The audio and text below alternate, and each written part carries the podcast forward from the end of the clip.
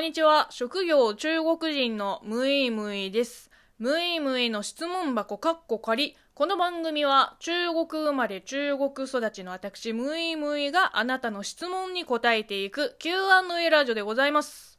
えー、ラジオネーム、お化けの寝言さんよりいただいたお便りでございます。えー、応援ギフトの子供ビールと美味しい焼き鳥もありがとうございます。えー、声の話に続いて、チャーヨの話も個人的に興味深かったです。語源の話も面白いのですが、中国語には、えー、5段階活用のようなものがないとのことで、言葉に変化がないのですね。いや、そういうことではないですよ。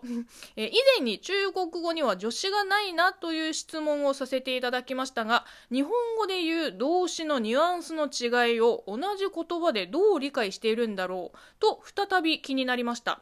えー、ムイムイさんを知ってから言葉の違いやそこからの文化や人間の違いにまで、えー、すごい興味が出てきました。引き続きラジオトーク楽しみにしておりますと、えー、という内容なんですけれども、えっ、ー、と、そうですね。まあ、助詞はありますよ。中国語にも。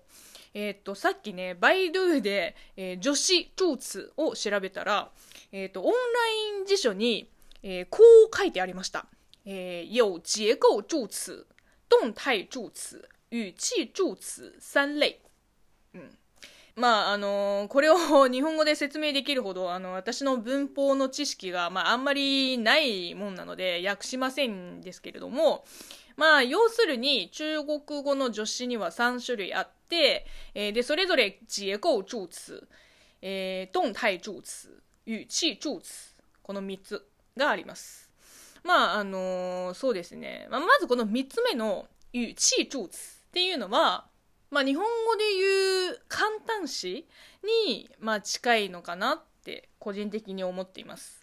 で、一つ目の、えー、自衛構造詞。まあ、これちょっと複雑なので、えー、置いといて、えー、二つ目の動態助詞に、えー、注目してほしいです。まあ、漢字で書くと、動作の状態で、えー、動態、動態の助詞。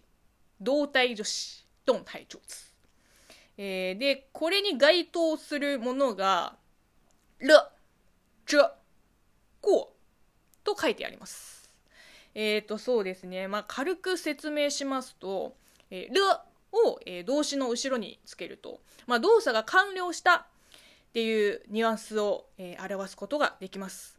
で、えー、同様に、ちゃをつけると、まあ、現在進行形。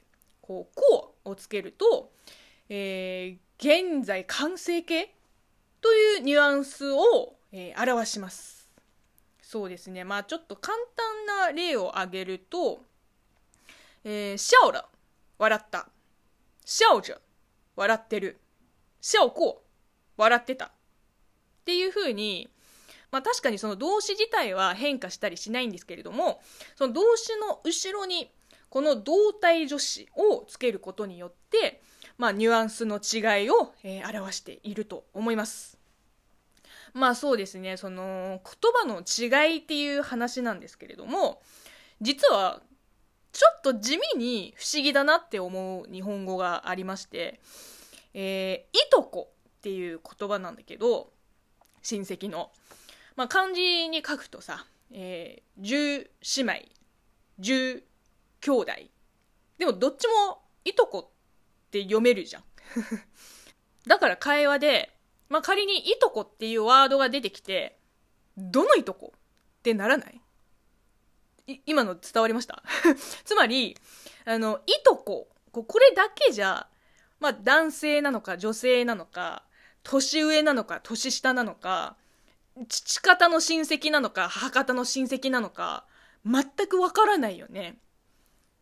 例えば私の場合、まあ、母方、父方の、まあ、いとこ全員合わせたら、えっとですね、1、2、えー、3、4、5、6、え、っと、プラス1、2、3、4、だから10人いるんですよ。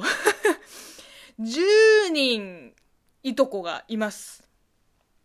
まあだからそのいとこの話をするときに、いとこっていう言葉だけじゃ足りないんですよ。だって10人もいるから。ま中国語ならね、表哥、表姐、表弟、表妹、えー、堂哥、堂姐、堂弟、堂妹、こう、呼び方8つあるんですよ。まあ、それでもさ、その上から2番目の表哥とか、あの、下から3番目の表妹とか、呼び名が足りない時もあって、なのにその日本語はもう全部まとめていとこ って思いました。日本人の方はどうやってその違ういとこの話をうまくこう仕分けしてされてるんだろうって不思議に思いましたね。